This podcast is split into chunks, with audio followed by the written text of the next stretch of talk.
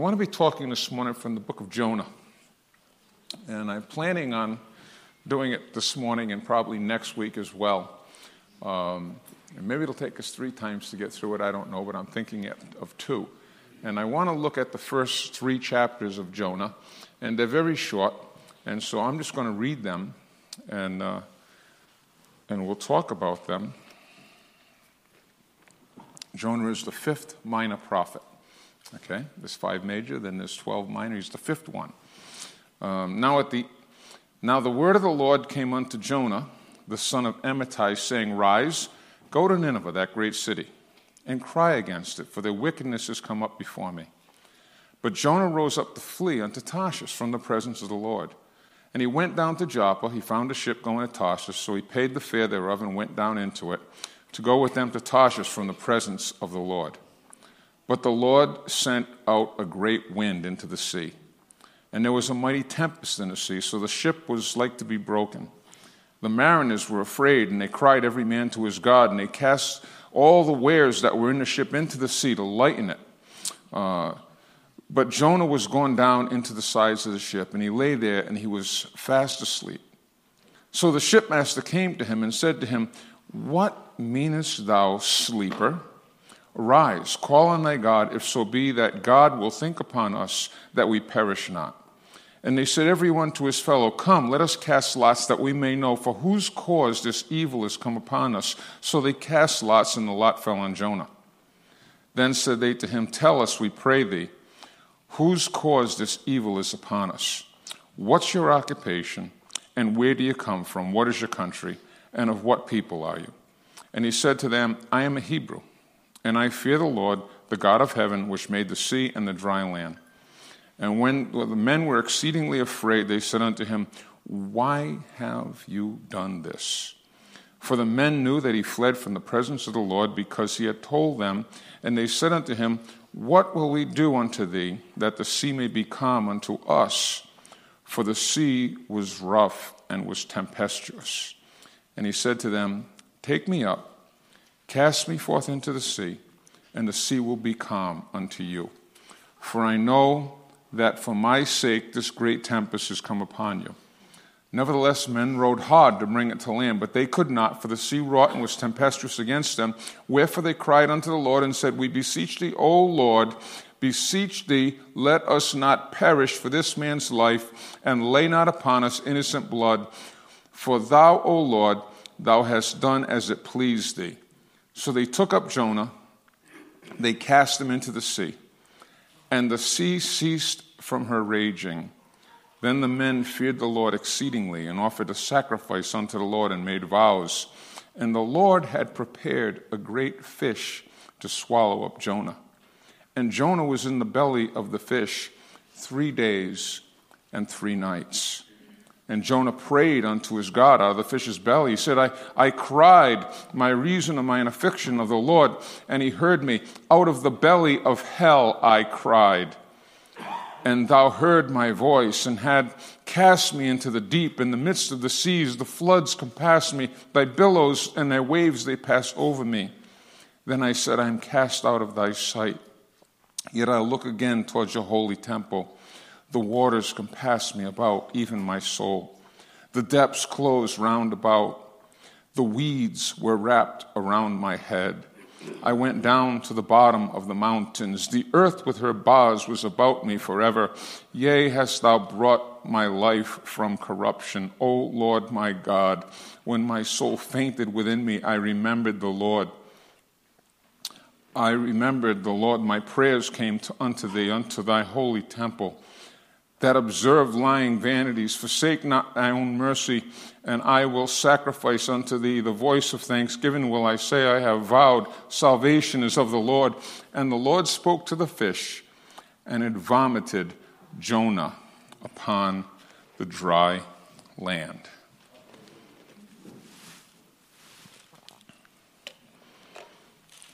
The book of Jonah talks about a few different things. It talks about the sovereignty of God. Sovereignty of God is shown in that He prepares a, a storm, He prepares a fish, He prepares a prophet, He prepares a city, Later in chapter 4, he prepares a vine and he prepares a worm. It's also a book about how God changes things. He changes our minds. He changed Jonah's mind. He changed the wind and the storm. He changed the mariners. He changed the fish. He changed the Ninevites. God changes things. God is sovereign, which means he's in total control. And there seems to be a paradox here because God gives us free will. His greatest gift to us is free will. And how does that work with sovereignty? Well, he, he chooses to give us free will. And He can't make us do anything because He won't make us do anything, but He reserves the sovereign right to do things to change our mind. And that's what the book of Jonah is about. It is about, on one hand, his absolute sovereignty to control things, and on the other hand, his giving man free will. And how do you deal with knuckleheads? Is that phrase okay with us? I use it all the time. I, I, I've been taught that phrase, and, and it just fits so well with me that I just have adopted it. And he, he has a way of dealing with us that, that doesn't violate our free will. He does things to persuade us to comply with his will and his sovereign desires for us. and that's what he does here. He, he takes this prophet and he says, I am going to send you to Nineveh. I'm sending you to the worst, the most horrible, despicable, the most cruel, the most hated nation that ever was, probably until this time. Even those nations that took them over did not have the, the reputation of the Assyrian Empire of Nineveh was the capital. They were absolute cruel. And uh, the things that they did, and, and they, they, would, they would take a city and they would cut people's heads off and make giant pyramids of heads outside of the city. They would put people on stakes and impale them and leave them. They would bury people and tie their tongues uh, out and leave just their heads out in the hot desert sun. They, they would kill uh, children by the scores. They, would, they were so dreaded and feared that as they would come, the Assyrians would come to, to attack a land, to take the land, that many villages, when they heard they were coming, they would all kill themselves rather than be captured by the Assyrians because their, their reputation for barbarism and cruelty was so well established. Probably, maybe, the reason Jonah did so much that he didn't want to have these people, you know, know who God was. Maybe he had encountered them or his family has. We don't know that. But for whatever the reason, Jonah, when he was told to go to Nineveh, he absolutely, unequivocally said, No way. You ever tell God no way? You ever say, God, no way? Not me. Find someone else. I'm not going. I won't do it. And furthermore, he knew God and he says, I am going to flee from the presence of God. And so instead of going which would have been northeast, he headed west. He went to Joppa. He hired a ship. He said, I'm going to Tarshish. Tarshish was Spain. I am going to the edge of the known world in the other direction from where you have sent me to go. When people, when we get it in our head that we are going to flee from God because God is expecting something of me that I don't want to do, I just don't want to do it. I will flee to the edge of the world to try to escape him, and that's what Jonah did. I am going all the way to Spain, to the edge of the known world. Nothing beyond that. Sea creatures, sea monsters dwell there on the ancient maps. I will run away from God And so he hires the ship. He gets on the ship. These are Phoenician uh, shipmasters from this area. They, they populated the whole Mediterranean area. They, they founded Carthage. They founded cities on Africa. They founded cities in Spain. These are mariners. These are people that know the sea. And they're heading out, and he's pay, paid the price, and he's down sleeping, and a storm whipped up. God brought up a storm. God is able to find ways to persuade us that what we're thinking, where we're going, us saying no, He's able to find a way to persuade us. He gives us free will. He lets us say yes. He lets us say no. But if you say no when God says yes, don't be surprised if He uses a little influence to try to make you change your mind. He will do all in His power, and His power is beyond our imagination. You have the, the autonomy to say yes or no. We can accept or we can reject. But God, in His love and in His mercy, He uses His influence behind the scene. And in this case, He may not have been able to tell Jonah what to do, but He could tell the wind and He could tell the waves. He could tell the fish. He could tell things what to do. And He told the wind and it blew up a waves of the sea and the, and the, the tiny ship was tossed and they, they didn't know what to do. They threw everything off the ship. They prayed, they, they prayed to their own little deities, their own little, little Buddha guys statues that they had with them out on the ship. Their little, they weren't really Buddha guys because these guys were from the Middle East, but whatever they had, they, they prayed to. Uh, the similar kind of things, you know, the little, little statues of this and that. they did their best, but praying to a piece of wood doesn't help you, does it? Praying to a little marble statue doesn't have any effect on the waves and the sea. There's only one that has an effect on the waves and the sea. The reason Jesus would calm the sea and say, Peace be still, it was a proof of who he was. That only God can talk to the sea and it will obey him. And in the midst of this storm, and you know it's a funny thing about the storm? Sometimes the storm is directed at me. Sometimes I am the one that has brought the storm.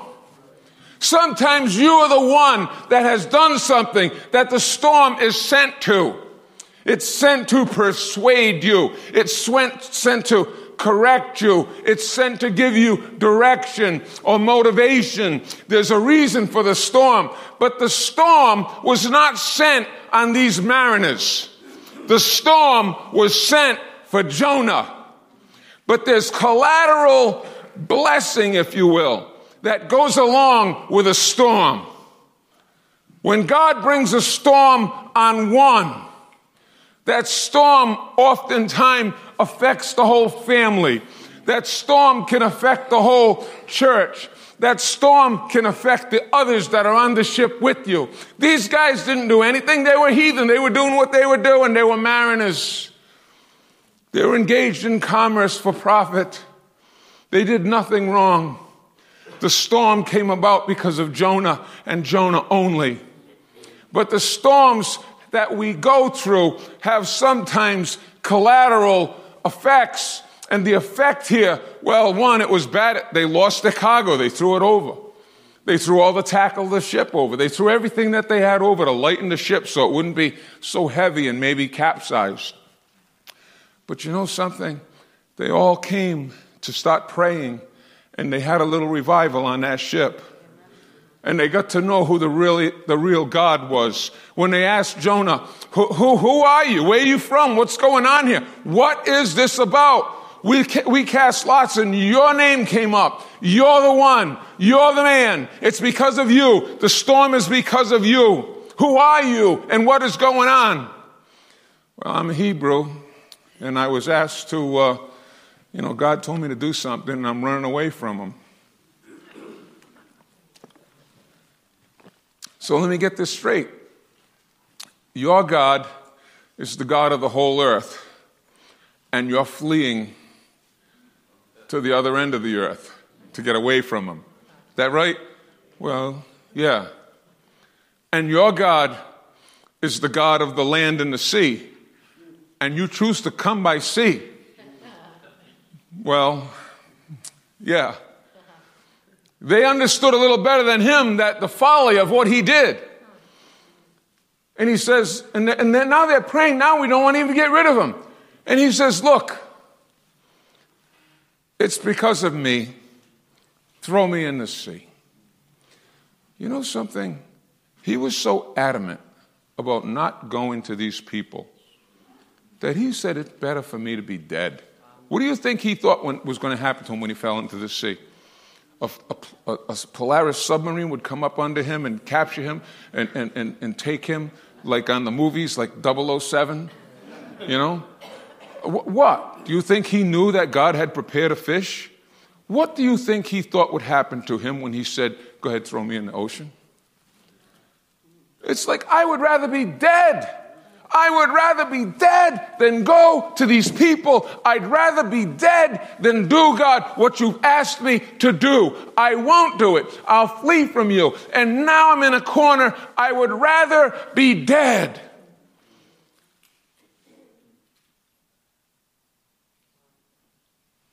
God gave him a taste of dead. And he gave him an opportunity to come back from it. Sometimes we get to a place where we can say, I'd rather be dead. Have any of you ever been to that place? I'd rather be dead than face what I'm facing. I'd rather just be dead. He could say that. He could feel that. He could go ahead and say, just throw me in the ocean because that was his mindset that so be it. And they threw him in. But you can run from God and you can try to get away from God, but you're not getting away from God if He's, if he's intent on making you come to a place of decision to do something, to decide something that you don't want to. And He had prepared a fish. What kind of fish was it? Was it a whale? Oh boy. They're quick to tell you it wasn't a whale. Says fish, says whale. You know what? It was a creature of the sea. And God prepared it. Don't have to say, oh, what kind of, you know, was it a special group or this? It could have been a sunfish that God prepared special. Right? Prepared special. He could prepare a prophet, he could prepare a storm, he could prepare a ship, he could prepare a crew, he could prepare a fish, he could prepare a city, he could prepare a vine, he could prepare a worm. God can do what he wants, and he prepared a fish, a special fish. He knew the fish by name. Its name was Spot.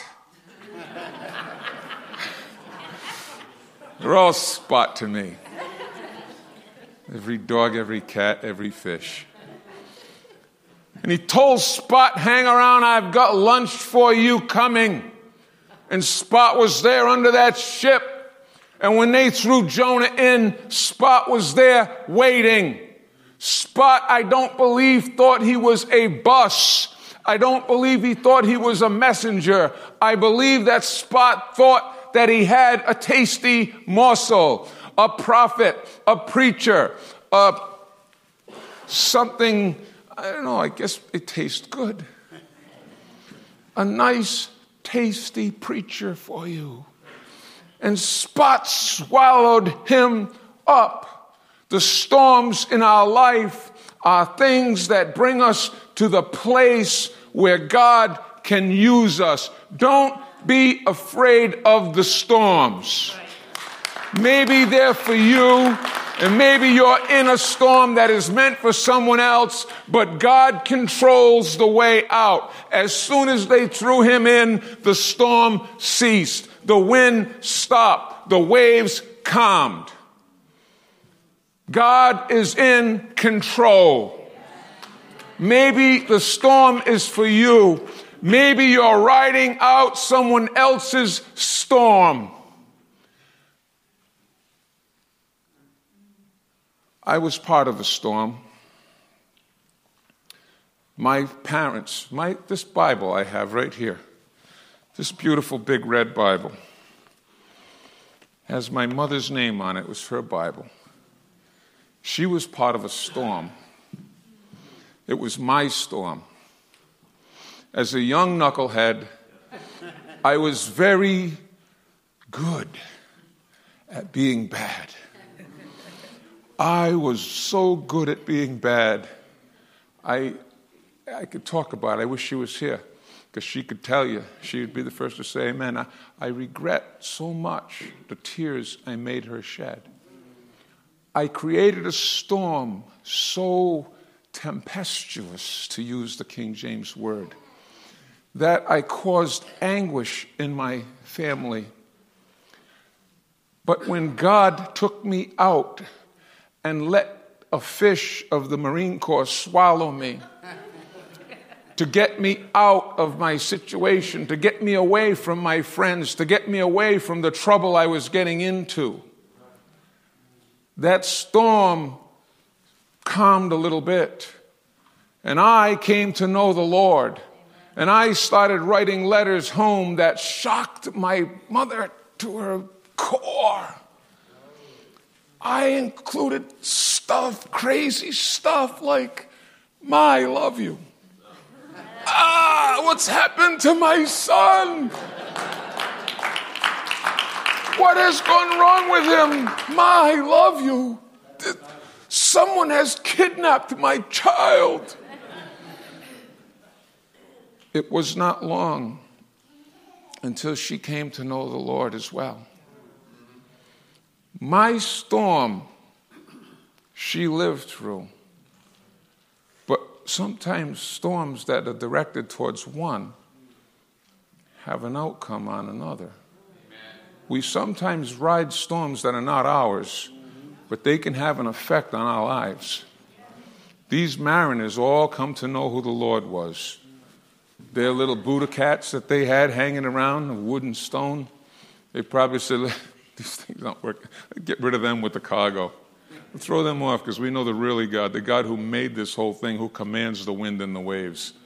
Let's worship him. They had revival on that ship. It wasn't their storm, but they reaped the benefit of it. When they threw him in, God had prepared a fish. That fish swallowed him. It took him to the depths. He wanted to die. I want to die. Go ahead, throw me in the sea. I'd rather die. Well, he got to die. Literally or figuratively, he got to die. He experienced the seaweed wrapping around his head. He experienced the stench and the horror of being in something's stomach. We kind of we, we sanitize things in our head. And I mean, aside from the gooky yuckiness of being in something's stomach, right? Um, there was worse than that. Because when you're in something's stomach, you start to digest. There's like acids and stuff down in there. I mean, it's breaking you down. I don't know. I should have looked it up. How long does it take if a fish eats a little fish? How long does it take until that little fish inside the big fish just is broken down by acid and deteriorates and turns into a skeleton and turns into nothing and is just passed out? How long does that take? I don't know exactly. But he spent three days in that fish. I think one of the things that was so frightening to those folks in Nineveh was to look at this guy as he came out with the color of his skin bleached right off of him, probably with his hair bleached right off of him, probably with everything about him changed, his clothes like, like, like shredded from acid. I don't know what he looked like, but it was not pretty. And he came out and he went to this folks and he started saying, you better repent or you're going to have fire and brimstone. And I can tell you about fire and brimstone and I can tell you about hell fire because I just came out of hell. I went down into the depths of hell. I thought, let me die. It'll be better for me. But I found out what death looks like, and it was not pretty. I went to the bottom of the sea. I experienced death. I experienced hell. I know what it's like. Nobody can tell you like someone who's been there. There's a reason we go through the storm. There's a reason we go through the fish's belly. Because you can communicate to folks better than anybody who hasn't been there. There's a reason he was so effective in Nineveh, talking about the judgment of God, because he had just come through it and he knew it. He knew what it was like to be bound. He knew what it was like to be dead or as good as dead. He knew what it was like to change his mind. He knew what it was like to encounter a God with, to whom he would say, I won't go. And then later, I'd rather be dead. He knew what it was like. He had experienced it, he'd been there. And so now, the same God who would leave him in the depths for three days and three nights familiar number, isn't it? Would take him and direct that fish. Because I don't know that fish have what we have, that special gift of free will. And he would move on that fish who thought he had a good lunch, and he would give him some kind of indigestion. He would move, he would make that prophet so unpalatable so like, I can't believe I ate a prophet. I'll never eat a prophet again. Oh, they're nasty. Oh man, not a prophet. Give me just a nice old salty sailor, a sea dog. I want sea dog. I don't want no prophet. I'm not meant to eat prophet. And he took him and he swam where God directed him. And after three days, God moved on the fish that he prepared, and the fish he spit him out. Don't need no stinking prophet. And as the sea was calm after it got rid of him, the fish was calm after it got rid of him. And the fish was good, like the sea was good, like the mariners were good, like everything was good after it got rid of him. But Jonah was on the land. You ever go through an experience that's so, so tough? It's like you're dead, it's like you're in the belly of a fish. It's so disgusting. And, and you, you were, you know, God will bring us to a place of prayer. We can pray. There's an expression you can pray before or you can pray after. You can pray before, or you can go through the fish and come out on the other side of the fish and pray after. He prayed in the fish. God put him in a place of prayer. You may want to pray, God can bring you to a place of prayer. We wonder sometimes, excuse me, we wonder sometimes why we go through things we go through. God may be bringing you to a place of prayer. He may want to use you for something. He may have a calling on your life. He may have something specific for you to do, a purpose for you, and you are running from it. And He says, I will have to align your will to mine. What prayer is, the, the pagan view, the heathen view of prayer is that we bend the will of God to my will. That's why they do all the crazy things they do cutting and this and that and all the other stuff. I am making God hear me. I am manipulating the deity through the special stuff I do. And I won't go into that because I don't have time for all of that. That's a whole nother time.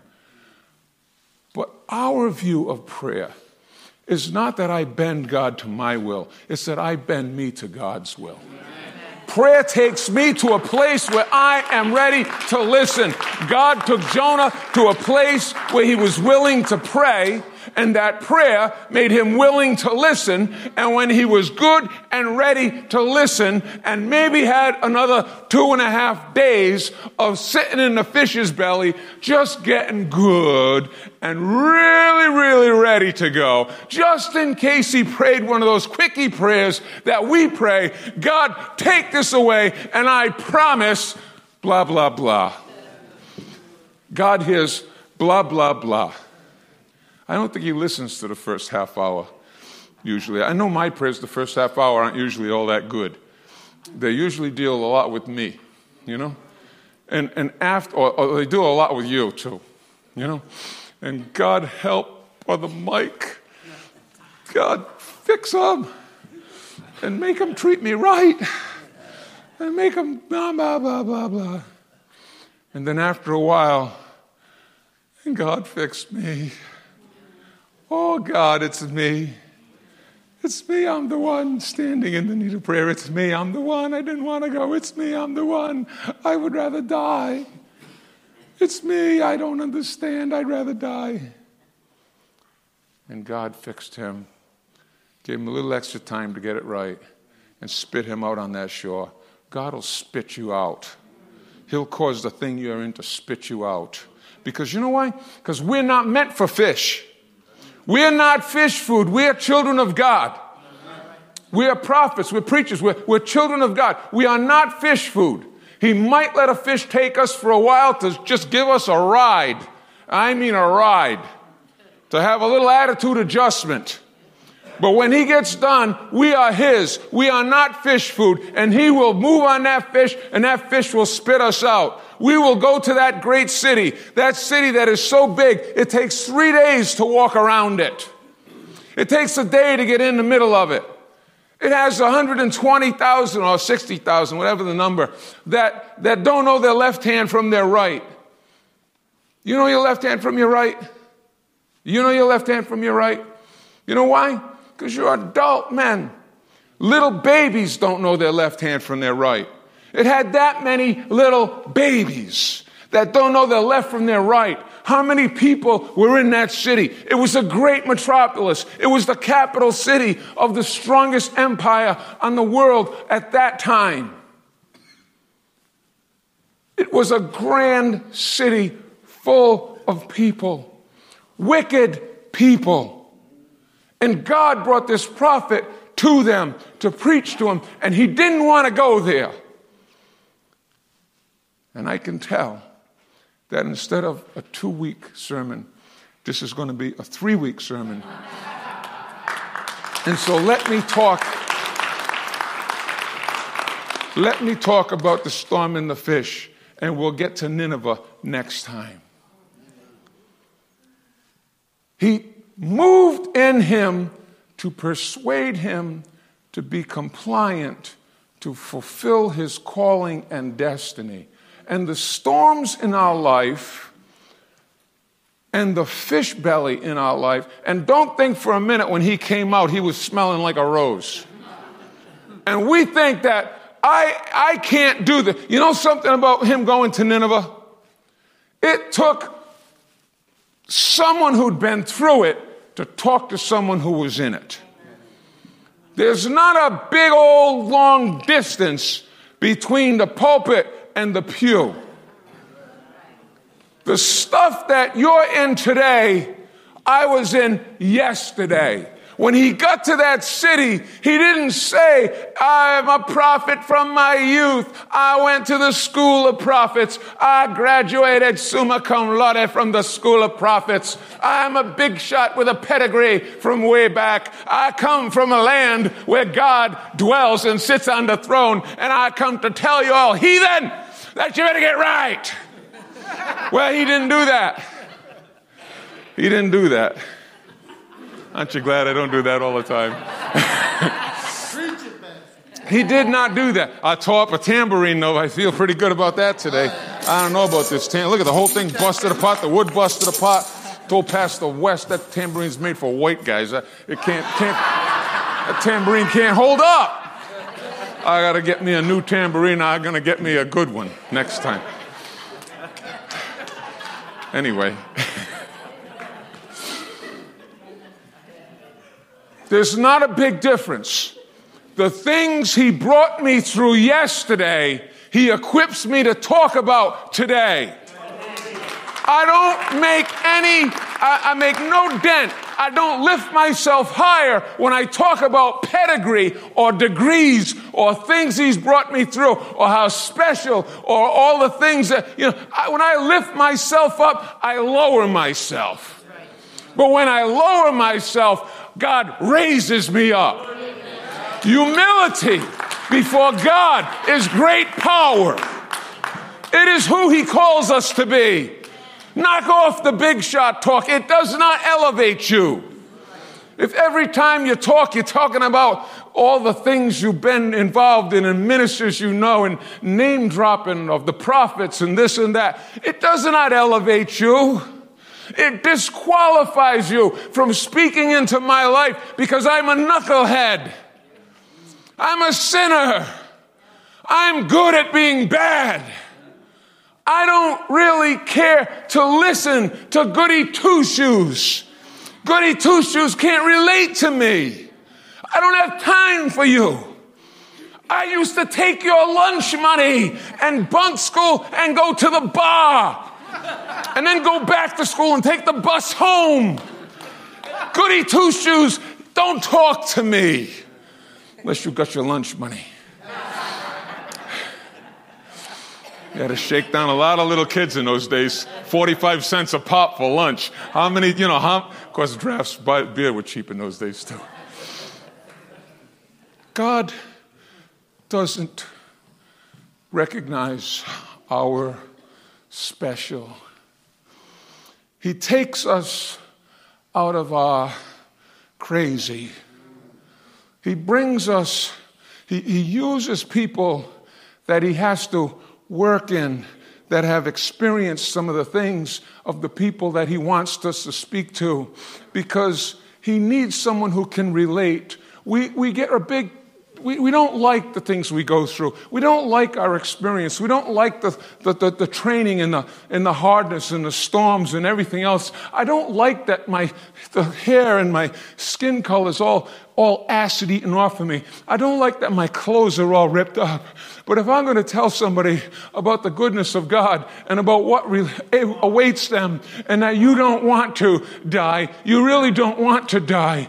A guy that just came back from the dead is the perfect guy to do it. A guy that's been to hell and come back is the perfect person to tell someone about hell. Don't stand on a goody two shoe tower and start proclaiming stuff you don't understand or know about. And the fact is, really, really, you do know about it. Did you forget? Did you forget? Do you remember when you were crazy? Do you remember when you were broken? Do you remember what God brought you out of? Don't forget it.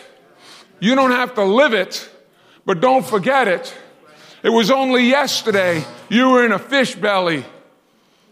He spit you out and you ran so fast that you did what God said, but it was only yesterday you were in the fish belly. It was only yesterday you were rebelling against God. It was only yesterday you were on the run. Don't hold out like you're some special somebody from the big shot city of, of, uh, of Oz. You're not. You're a sinner saved by grace. And who better? Who better to talk to sinners that need to be saved by grace? You come out of a history of whatever. Who better to bring light to people in the same darkness you came out of? Who better than you? Don't despise those are credentials. I'm going to show it to you one day, but it won't be today because we're out of time. In my office, I, I just hung up two pictures. One is a picture of Job that my sister made back when she was in high school, and that was a long time ago. And the other, I finally found it. It is my fourth grade report card. I framed it. I showed it to Pastor Jenny the other day, and she said, Oh, that's so nice. Look, you got all E's for excellent. I expected nothing less. And I had to explain to her the reason all those E's, straight E in the last quarter, are all red is because they didn't want to waste time jumping from D to F. They realized that we were skipping E, so they replaced F's with E's. It was when you get below 60, you go from D to E. I stayed back with straight E. E in everything. E in art. E in things that I normally got A's in without even trying. I got E's in everything. They sent me t- to be evaluated. I did real good there because I didn't want to ride on the little bus. But, but I, I was really, I was bad. I was so good at being bad. And the reason I framed that, and the reason I hang it on my wall, is because it's part of the area of my brokenness. It's part Brother Reedy's brokenness of my past, of what formed me and fashioned me, of what changed who I am. It's part of what instilled into me. It's part of that whispering voices from teachers and other students and principals and everyone I knew. You're a dummy. You're nobody. You'll never be anybody. It was my brokenness. And I frame my brokenness and I put it in my office because it reminds me of my ability to reach others that are broken because I'm not a dummy. I'm not no good. I'm not any of the things they said. That's all the fish belly. But you know what? I got slime on me, but I'm not slime. You've got slime on you. You might smell like a fish belly, but you're not a fish belly. God is using that to bring you to your next place. And nobody can do the things that you can do because nobody else has been through what you have been through and are in. Amen.